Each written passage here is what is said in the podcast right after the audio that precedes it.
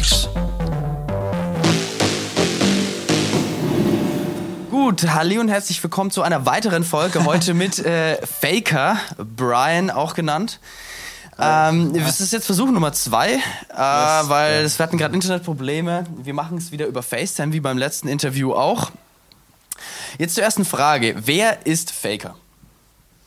Ähm, ja, genau. Also Faker, das ist für mich eher so ein Sammelbegriff für verschiedene Projekte, die ich habe. Also ich sehe mich eher so als audiovisueller Künstler als jetzt nur als Musiker, ähm, weil oft halt einfach beides so zusammenliegt. Ähm, und ich bin tatsächlich eher erst mit so Fotografie aufgewachsen, ähm, habe dann auch Film studiert und das mit der Musik hat sich so nebenbei entwickelt.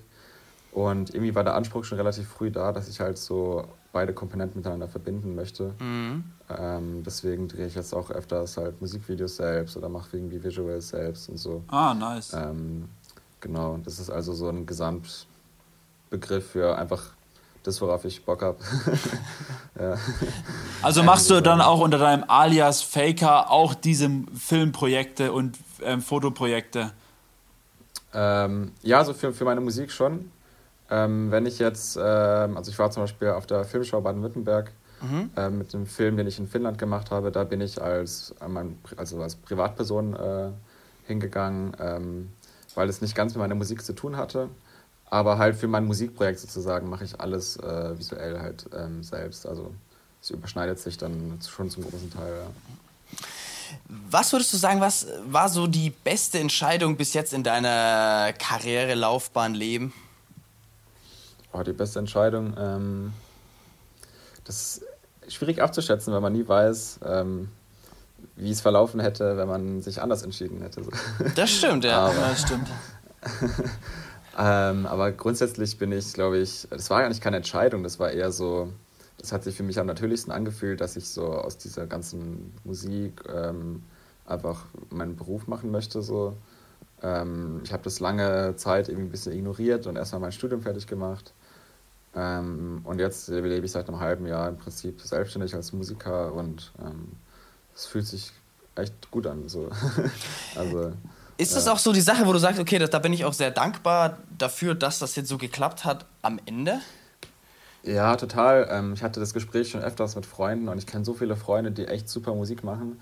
Und was mir aufgefallen ist, dass die Musik, die ich mache, die kommt ja einfach so aus mir raus. Die habe ich mir ja nicht ausgedacht, um irgendwie erfolgreich zu sein oder so.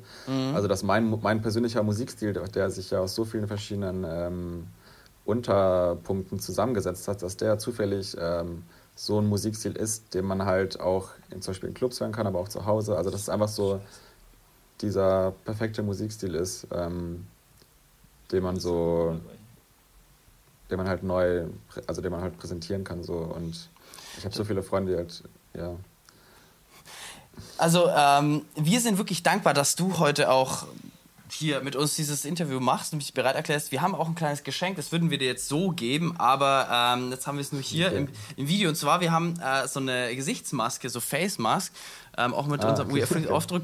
Die würden wir dir noch einfach zuschicken. Ähm, nice. Das Klären so wir dann alles im Nachhinein. Das klären wir dann alles. Die Details klären wir im Nachhinein. Ja, ich freue mich, ich bin nicht so gut im Basteln, habe mir schon eine gebastelt, aber ja, ja, man kann ja nie genug haben. Man soll sich auch immer äh, waschen.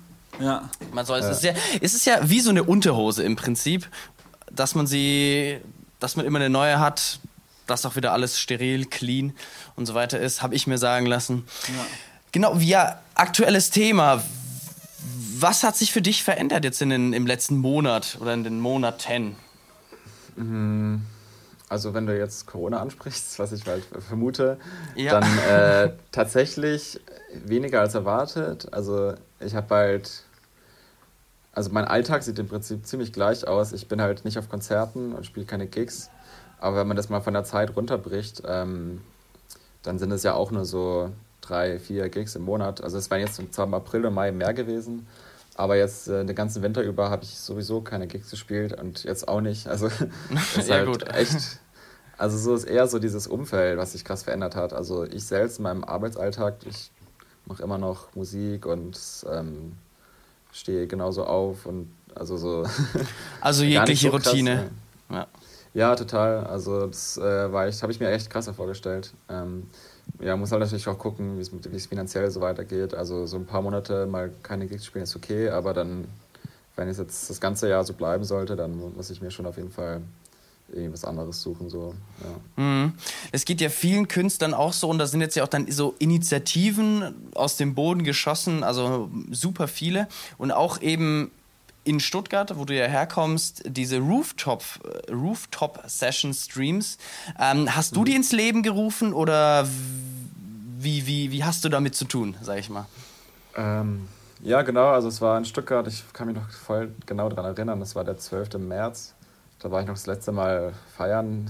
Mhm. ähm, und am 13. März haben dann die äh, ganzen Clubs dicht gemacht. Und ähm, das war erstmal so ein Schock für alle, glaube ich man dachte vielleicht so, ja, okay, ist jetzt halt mal so, aber wird bestimmt bald wieder besser. Aber wir wissen ja jetzt, dass es immer noch so bleibt eine Weile. Ja. Ähm, und dann hatte ich halt äh, nach zwei, drei Tagen irgendwie bereits die Idee, ähm, ich habe mit verschiedenen Freunden geredet, so, das ist halt immer, wenn eine neue Situation ist, tauscht man, tauscht man sich halt aus.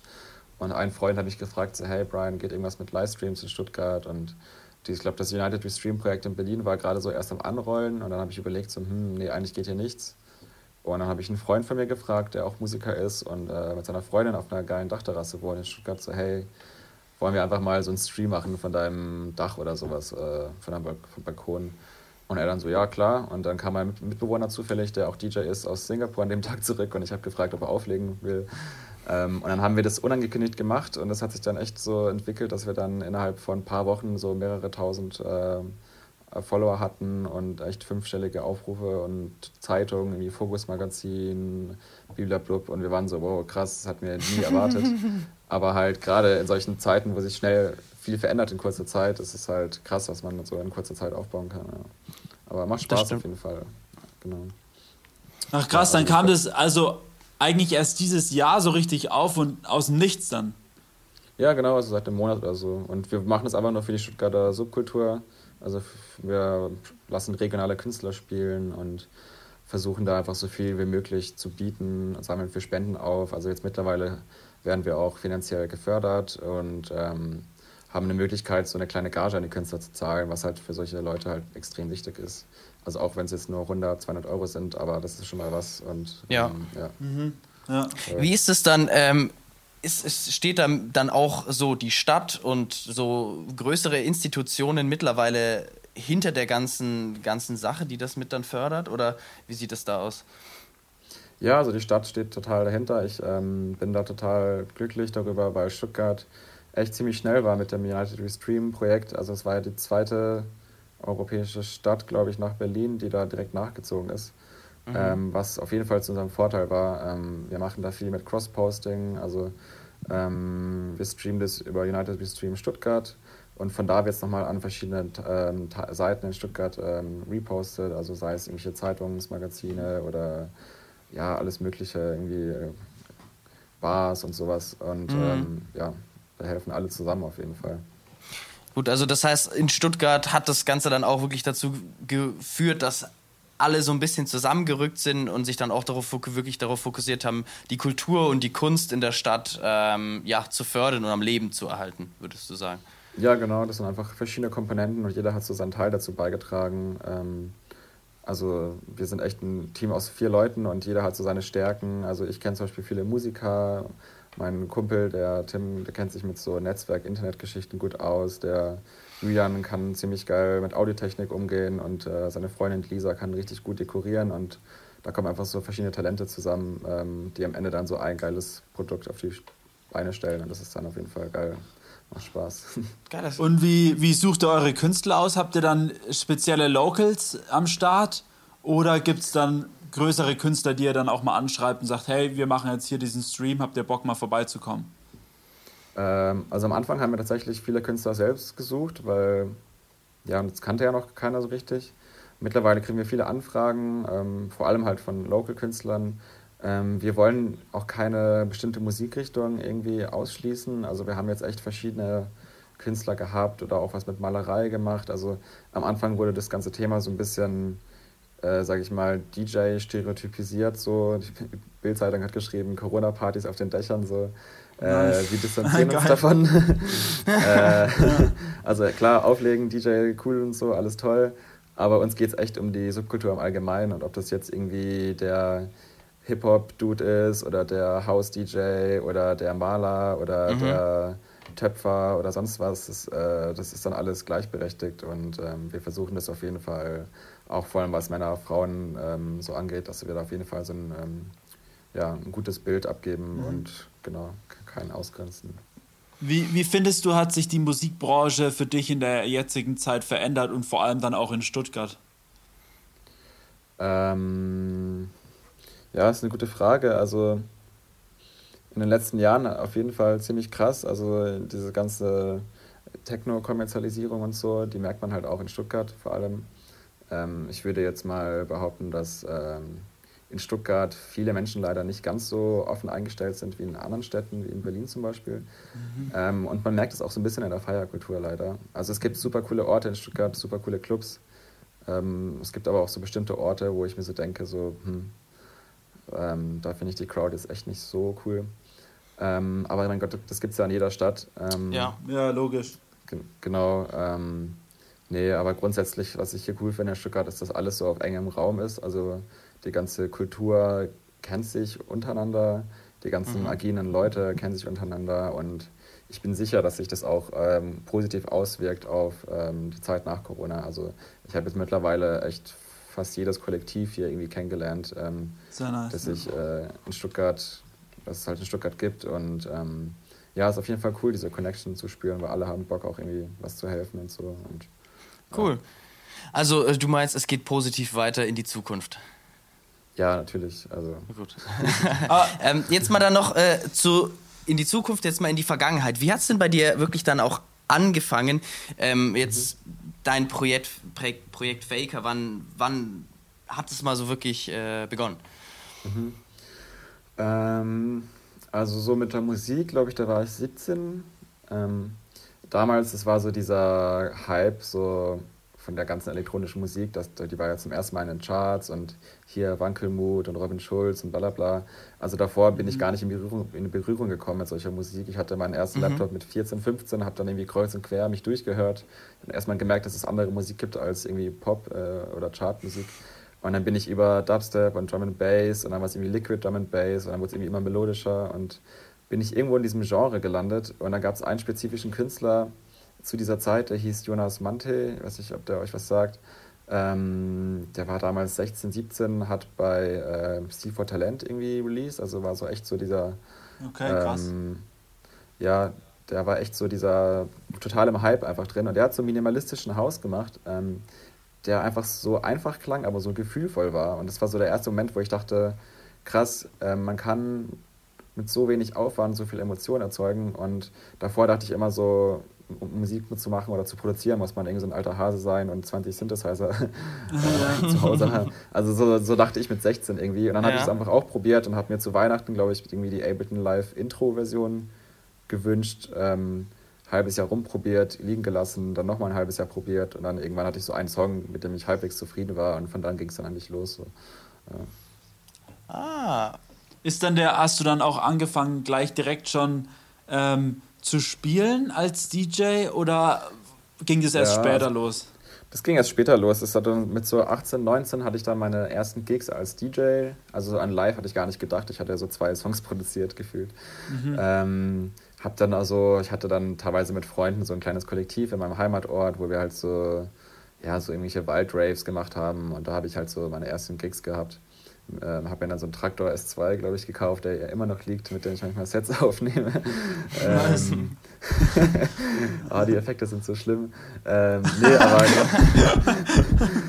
ja, ja. Nee, aber genau so ging das halt los und ähm, dann hatte ich halt so ein paar DJ-Gigs irgendwie, dann bin ich nach Stuttgart gezogen zum Studieren. Ähm, dann halt auch so ein paar größere Gigs. Äh, dann kam meine erste EP raus auf Key Records und ähm, ja, von da war es schon so halb semi-professionell irgendwie und hat sich dann irgendwie durchgeschlängelt. Genau. Wie kam es zum Label Key Records? Hast du die angeschrieben oder kam die auf dich zu? Ja, nee, ich habe tatsächlich, als ich meinen ersten Song äh, gemacht habe, der heißt Moonlight, äh, da war ich irgendwie echt so 16, 17. Den habe ich einfach mal Christian geschickt und ähm, Ach, krass.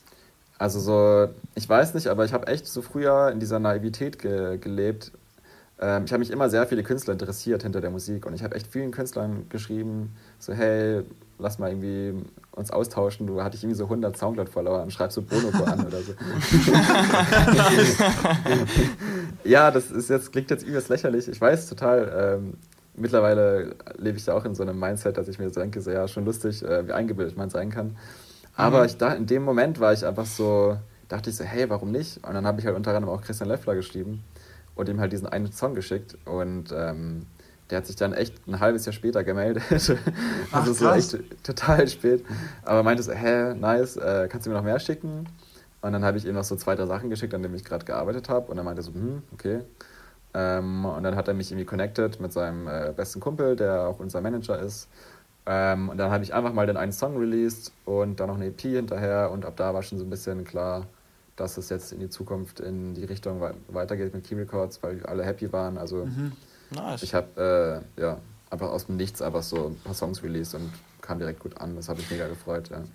Also ich habe jetzt nochmal eine, eine Frage auch zu Key Records direkt. Wir haben ja mit ähm, Stefan, also mit The Micronaut, auch ein Interview gemacht äh, am mhm. Mittwoch vor ein paar Tagen. Und da haben mhm. wir ihm die Frage auch gestellt. Und er wusste auch nicht so unbedingt die richtige, oder was heißt, es gibt keine richtige, es gibt eine richtige Antwort, aber keiner kennt sie. Und zwar, ja. wir haben unser Kontakt zu Key Records war immer eine Juste, Just, mhm. Justy. Genau. Weißt, weißt du, wie sie wirklich heißt? Ausgesprochen. Weißt wird. du, wie, wie man sie ausspricht? Weil wir sind nicht drauf gekommen. Ach so, äh, also Just ähm, und dann sur, Surlivat, glaube ich, irgendwie sowas. Ach so, okay, sie also wird aber französisch ausgesprochen. nein, nein, das dachte, das dachte ich auch lange, aber sie kommt aus Litauen, glaube ich. Genau. Ich dachte, ah, die okay. ersten paar Jahre.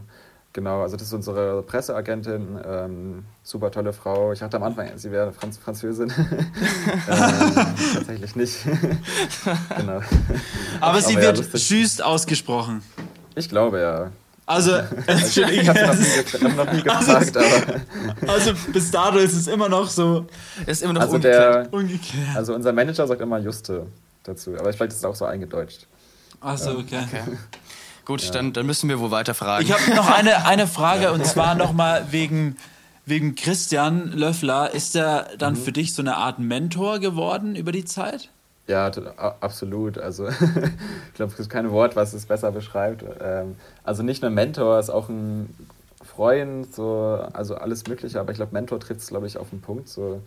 Ähm, also ich bin da auf jeden Fall überaus dankbar dafür, dass er mich, das, also das passt einfach so mega gut zusammen. Ähm, ich könnte mhm. mir ganz ehrlich keinen anderen Künstler gerade vorstellen, in Deutschland oder in Europa, den, also als besseren Mentor als Christian Löffler. So. Also echt krass, wie dann so das zusammengefunden hat. Ähm, ja, genau. Ja, auf jeden Fall, weil das ist nämlich ziemlich lustig. Wir haben nämlich im Zuge der Interviews haben wir halt, habe ich halt Christian Löffler angeschrieben und dann kam mhm. Justy Juste auf mich zu und sagt, dass sie ähm, noch zwei mhm. andere Künstler hatte.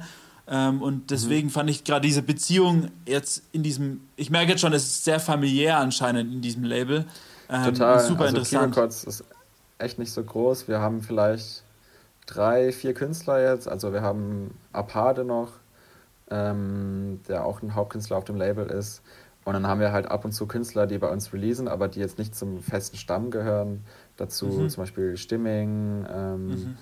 oder jetzt äh, kommt neue Mikronaut dazu. Also wir hatten da schon verschiedene Künstler. Aber dieser eigentliche Stamm, also die Künstler, die, sag ich mal, von Stunde null über mehrere Jahre gepusht werden und so, das sind tatsächlich echt nur so zwei, drei Künstler.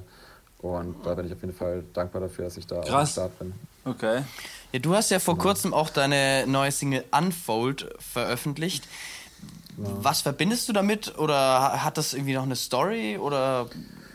Ähm, ja, also das war einfach so mal was Neues. Ich habe davor immer so Songs mit dem Viervierteltakt produziert, nie daran gedacht, mal es anders zu probieren.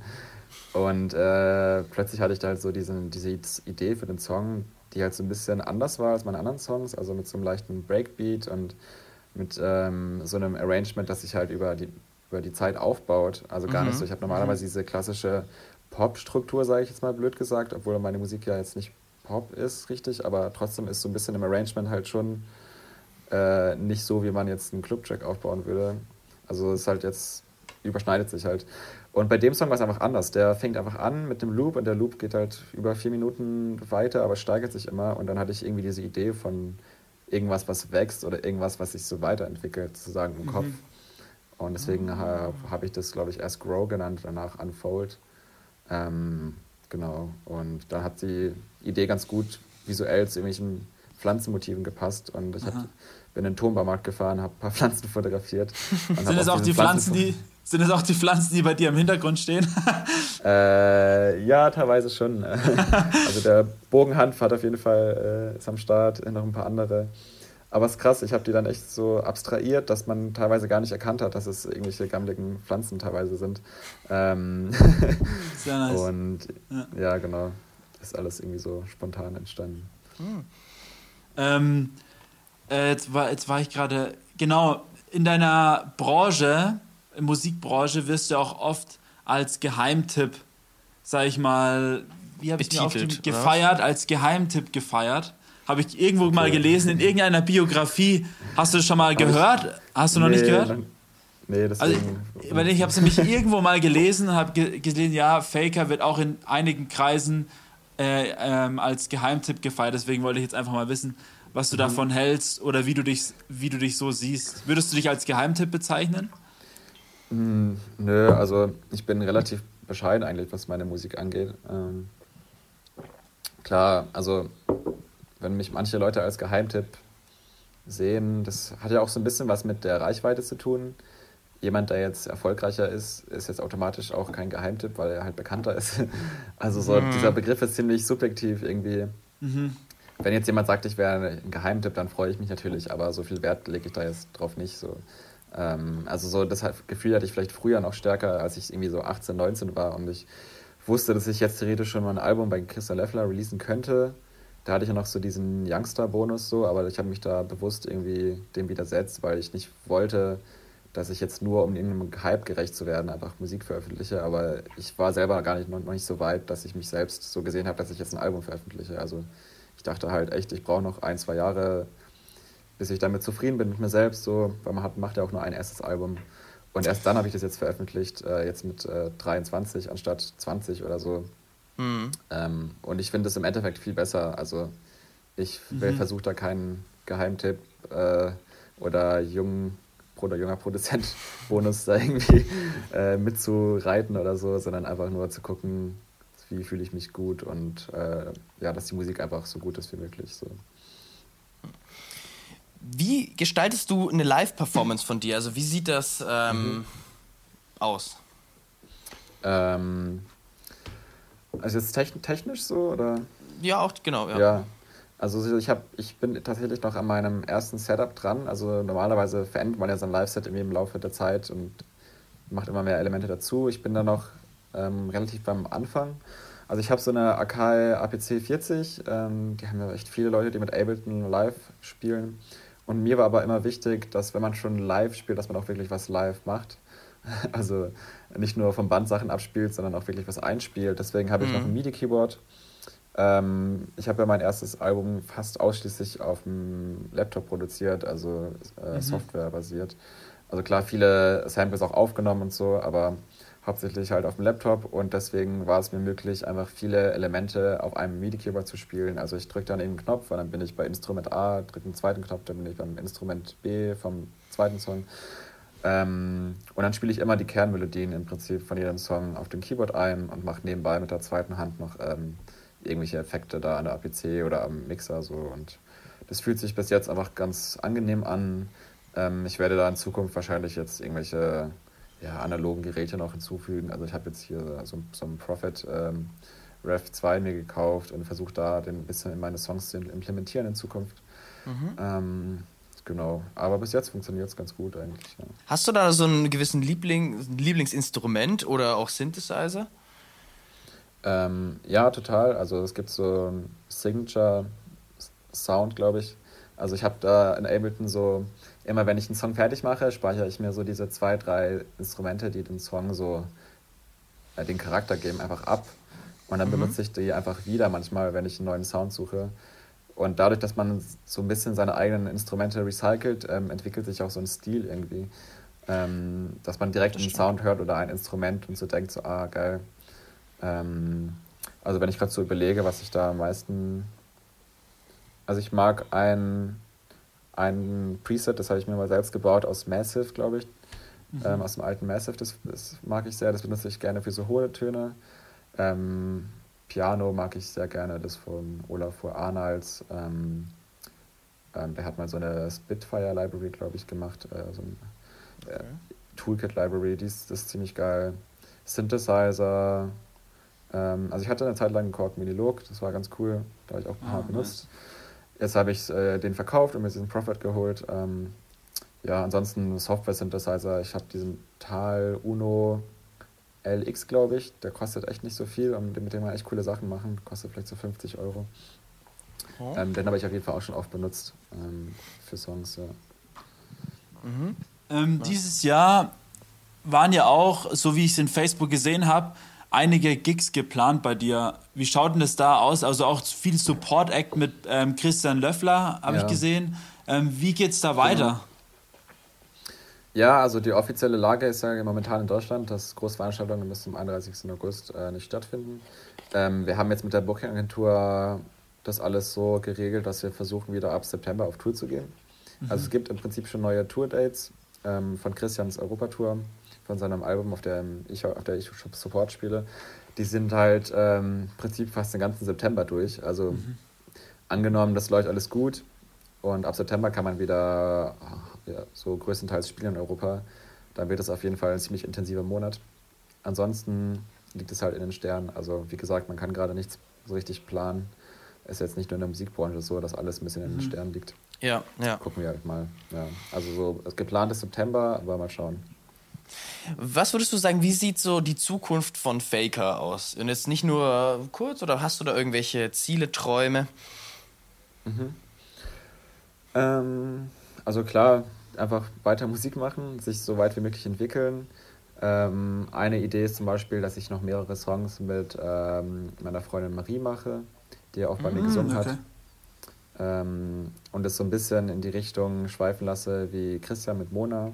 Also, dass wir dann noch irgendwann vielleicht richtige Konzerte spielen können ähm, oder auch einfach mal zu zweit ähm, auftreten können. Also, ich oh, bin schön. ja bis jetzt immer alleine gewesen das wäre ja super geil, wenn mal irgendwie auf der Fusion oder egal wo, wenn man dann halt zu zweit auch mit Live-Gesang einfach irgendwo spielen kann mhm. ähm, und in, die Richtung so HVOB geht, von der, von der Darbietung mhm. einfach. Ähm, also das wäre auf jeden Fall ein Traum oder was ist ein Traum? Also ein Ziel auf jeden Fall, das ich so langfristig anstrebe. Wir haben ja jetzt schon vier oder fünf Songs, glaube ich, zusammen gemacht.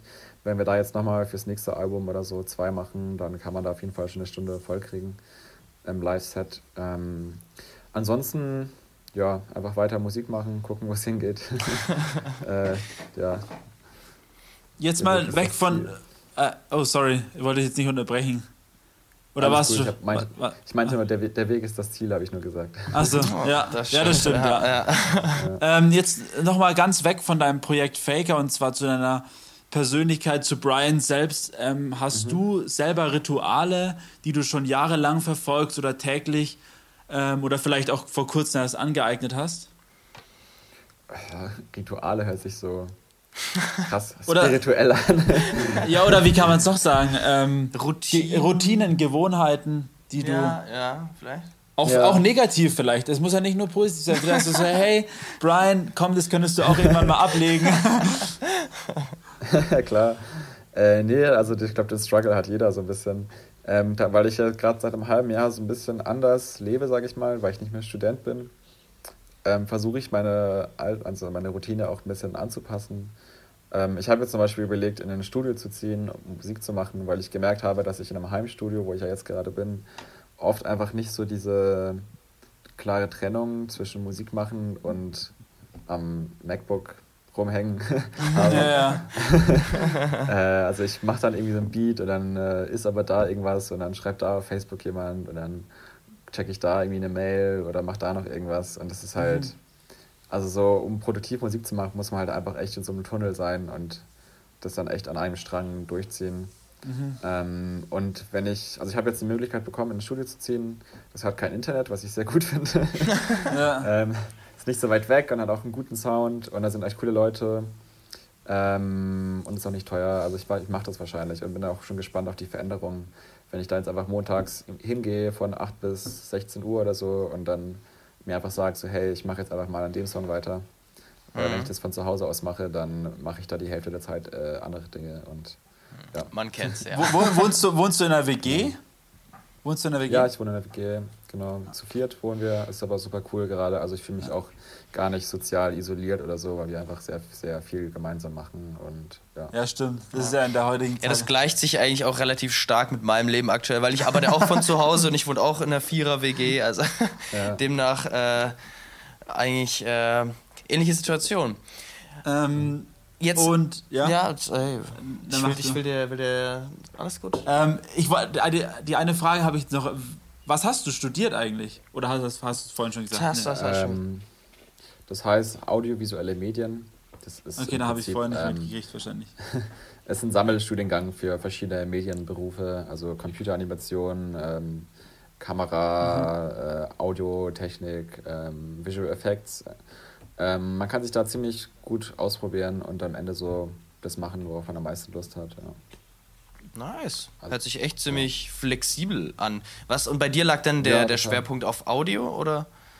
Nee, tatsächlich auf Film, weil alles, was mit Audio zu tun hatte im Studium, war halt eher so Mixing, Mastering, Bands aufnehmen.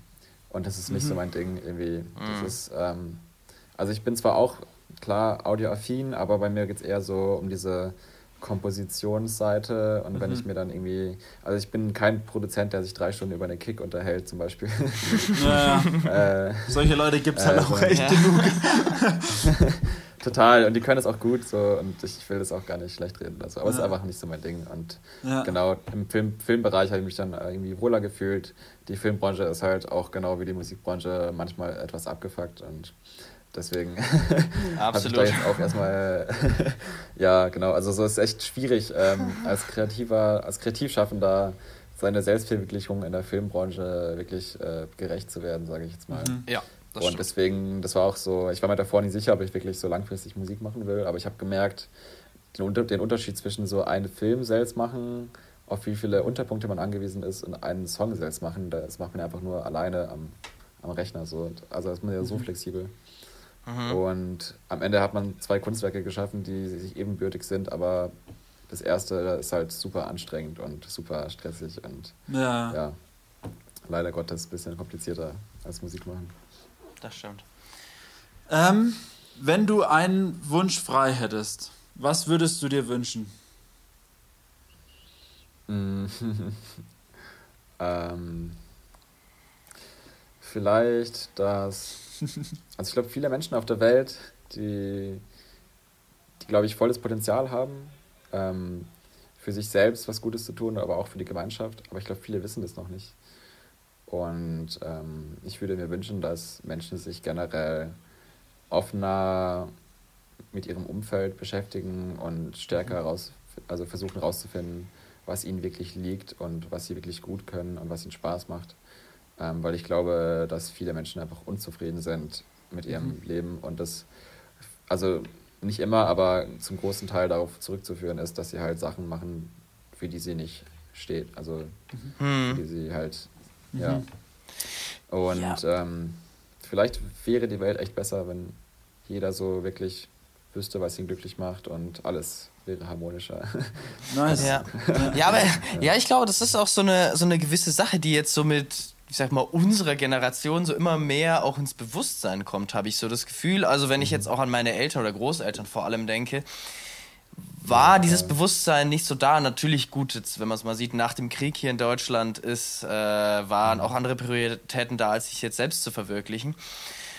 Aber ich habe so schon das Gefühl, dass das genau dieses Bewusstsein immer mehr wird, aber auch nicht irgendwie bei jedem, eher so, so eine Art von so Bubbleweise manche, manche ja, genau. Leute, wie zum Beispiel, wenn du sagst jetzt mit deiner Streaming-Community oder sowas, da ist es stärker jetzt wie im Vergleich von ja, anderen Bildungsschichten oder sowas.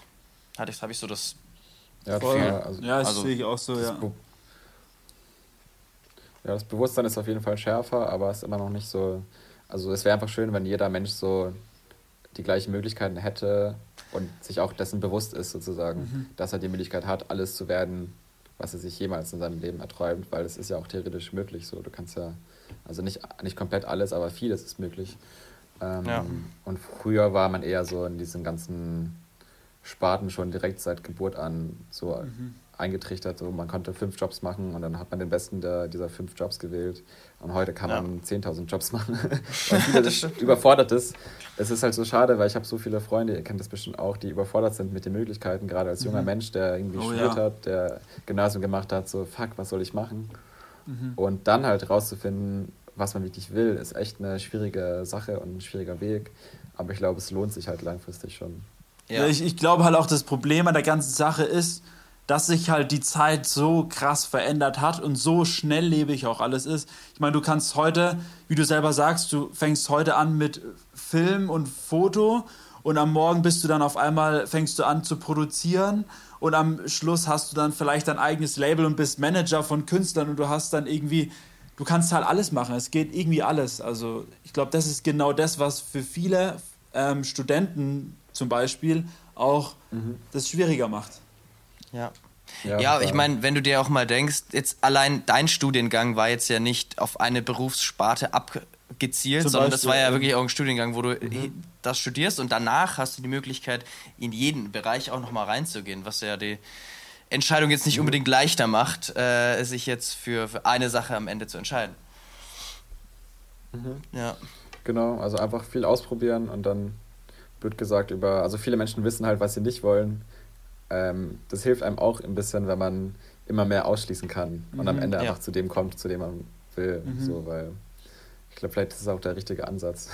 ich weiß Voll. nicht. Das ist, ich weiß nicht, ich glaube, den Ansatz verfolge ich auch so ein ich, bisschen. ich, ja. glaube, letzt, ich, glaube letztendlich, ich glaube, letztendlich ist es sowieso immer schwer zu sagen, ähm, was jetzt genau der richtige Weg ist. Ich glaube, dass jeder, weil man ja sich ja auch oft vergleicht und ich glaube, das sollte man auch einfach weniger machen. Man sollte nicht immer sagen, so, hey, der hat das und der hat das und boah, der kann das besser als ich. Ähm, ich glaube, man sollte halt schon das verfolgen. Ähm, und wie du ja auch vorhin gesagt hast, dass du dieser Youngstar in deinem Label warst, aber du hast gesagt, so, nee, ich will gar nicht dieser Youngstar sein, ich will ähm, Faker sein. Ähm, ich glaube, das sollten, sollte halt oft ähm, auch öfters verfolgt werden, einfach, dieses Mindset. Mhm. Ja, Ja. absolut. Nice. Gut, ähm, ich würde sagen, wir kommen jetzt mal Zu zu unseren, entweder oder Fragen, Marius. unsere klassischen Entweder-Oder-Fragen. Ähm, dann fangen wir gleich mal an. Und zwar clever oder kreativ? Kreativ. Ähm, eher reisen mit dem Bus oder mit dem Flugzeug? Ja, Bus natürlich. Also es ist krass, wie unbewusst man sich äh, gewisse Distan über gewisse Distanzen halt ist, Mhm. wenn man mit dem Flugzeug reist. Das ist ja so normal geworden, aber wenn man sich Mhm. mal, keine Ahnung, wenn man mal so ein paar, paar Tage Jakobsweg wandert oder sonst was, dann denkt man halt so, boah, krass, ey, das waren ja jetzt 20 Kilometer. Hast du schon gemacht, 30. oder? Hast du schon Nee, aber gemacht? habe ich vor tatsächlich. Ähm, also längere Strecken wandern schon, aber Jakobsweg noch nicht, aber habe ich jetzt äh, vor. Genau. Nice. Geil. So den ganzen, ganzen Weg oder Also Teile? Eigentlich war das, eigentlich war das ein Wunsch meiner, meiner Mutter, die auch ähm, relativ ähm, ja, katholisch, christlich, religiös ist, wie man es Mhm. äh, bezeichnen möchte. Und ich finde es, ich mache, also jeder, ja, jeder macht es ja aus, einem anderen, äh, aus einer anderen Perspektive. Aber ich glaube auf jeden Fall, dass es eine lohnenswerte Erfahrung ist und ich Ja. unterstütze gerne meine Mutter und freue mich auf jeden Fall auf die Erfahrung so. Geil, coole Sache. Genau. Bist du eher der Mutige oder der Vorsichtige? Mm. Also ich bin ziemlich nachdenklich, deswegen würde ich mich, glaube ich, als vorsichtiger bezeichnen, automatisch. Also wenn mutig, dann überlegt mutig, aber äh, was ja wiederum auch nicht mutig ist. Ah, ja, ja. ich glaube eher das Zweite. Also ich bin da auch Aha. ehrlich so. Ähm, ja. Ähm, schaust du eher einen Film oder liest du doch eher ein Buch? Mm, In letzter Zeit eher Bücher. Ähm, ja, ich habe festgestellt, dass Bücherlesen so die reinste Form von Informationsaufnahme ist, weil man halt wirklich nur diesen Text hat, der in deinem Kopf was Mhm. auslöst und bei Filmen sind schon wieder so viele Ebenen, die gleichzeitig passieren und das Ja, hat voll. alles so eine Möglichkeit, ähm, dich von dem abzubringen, was eigentlich diese Essenz von dem ist, was du gerade schaust irgendwie. Also, so, also ich mag beides so, aber es kommt halt drauf an, unter welchem Kontext, glaube ich. So. Also ich schaue auch gerne mal einen Film. Ähm, genau. Kann ich Okay. nicht so einfach beantworten. Ähm, Bist du eher der Langschläfer oder der Frühaufsteher? Äh, das ist bei mir total jahreszeitabhängig. Also ich schlafe nie mit Rollladen unten und im Sommer wache ich dann voll früh auf, habe ein Zimmer zur Südseite und habe richtig geil Sonne morgens Ah, und ähm, im Winter ist halt dunkel und dann liegst du halt echt mal teilweise bis keine Ahnung wie lange im Bett rum. Ja. Also ist echt bei mir ziemlich wetterabhängig, habe ich festgestellt. Ach krass, okay. Also im Prinzip machst du Winterschlaf. Ja, kann man sagen. Ähm, hast du lieber ein fettes, dickes, schönes, nices Studio in LA oder doch lieber so ein ganz kleines, schönes Studio am Strand? Ja, also ich habe ja mein Album nur am Laptop produziert. Ich glaube, das äh, beantwortet die Frage schon, dass ich äh, Ja. sowas nicht als essentiell sehe. Also eigentlich brauche ich gar kein Studio, ehrlich gesagt. Kopfhörer auf und ähm, die Sache läuft. Nice. Sehr nice. ja. Cool. So, und jetzt noch eine Frage zum Schluss. Ich glaube, wir sind nämlich jetzt gleich fertig. Ähm, eine Frage noch zum Schluss. Wenn du ein Cocktail wärst, welcher Cocktail wärst du? Hm, boah, ich habe schon ewig keine Cocktails getrunken. Ich will wieder in eine Bar gehen, ey. Ich wieder eine Bank. Corona-Vibes. Voll. Also wenn es jetzt nur nach dem Namen ging, fände ich Tequila Sunrise cool. Wegen so Sick. Sunrise und so. Ja. Wenn es nach, Nice. nach, dem Ge- nach dem Geschmack ging, also es ist auch ein bisschen trashig jetzt vielleicht, aber wenn es nach dem Geschmack ging, ähm, ich feiere Mojito eigentlich ziemlich. Oh, der ist geil. Ich hatte, ich hatte lustigerweise meinen Podcast bei Schimmchen Drink, das ist so ein Aha. Schweizer Podcast, ähm, äh, relativ bekannt ist. Und da werden einem immer so Cocktailnamen als Setnamen vergeben. Und man hat auch so einen Cocktail als äh, Set-Profilbild. Mhm. Ähm, das ist ziemlich geil. Aber ich habe vergessen, was ich da für einen Cocktail hatte. Ich glaube Gin Fizz oder so. Ich weiß gar nicht mehr. Oh, nicht schlecht. Ja. Oh, ja. Ja, sweet. Ja, geil. Jeder, jeder. ja. ja, cool. Dann danke ich dir hier an dieser Stelle. Ich bedanke mich auch. Um, Danke ich auch. ja, ich hoffe, wir sehen uns mal auch in Person und nicht nur über, Voll. über einen Laptop. Ich war noch nie in Nürnberg tatsächlich. Also du bist ähm, herzlich eingeladen zu uns. Ja, auf jeden Fall. Wir waren letztes Jahr sogar in Stuttgart. Ja, stimmt, wir waren mal in Stuttgart. Wir haben Felix Kröcher da, damals interviewt Ja. in Stuttgart.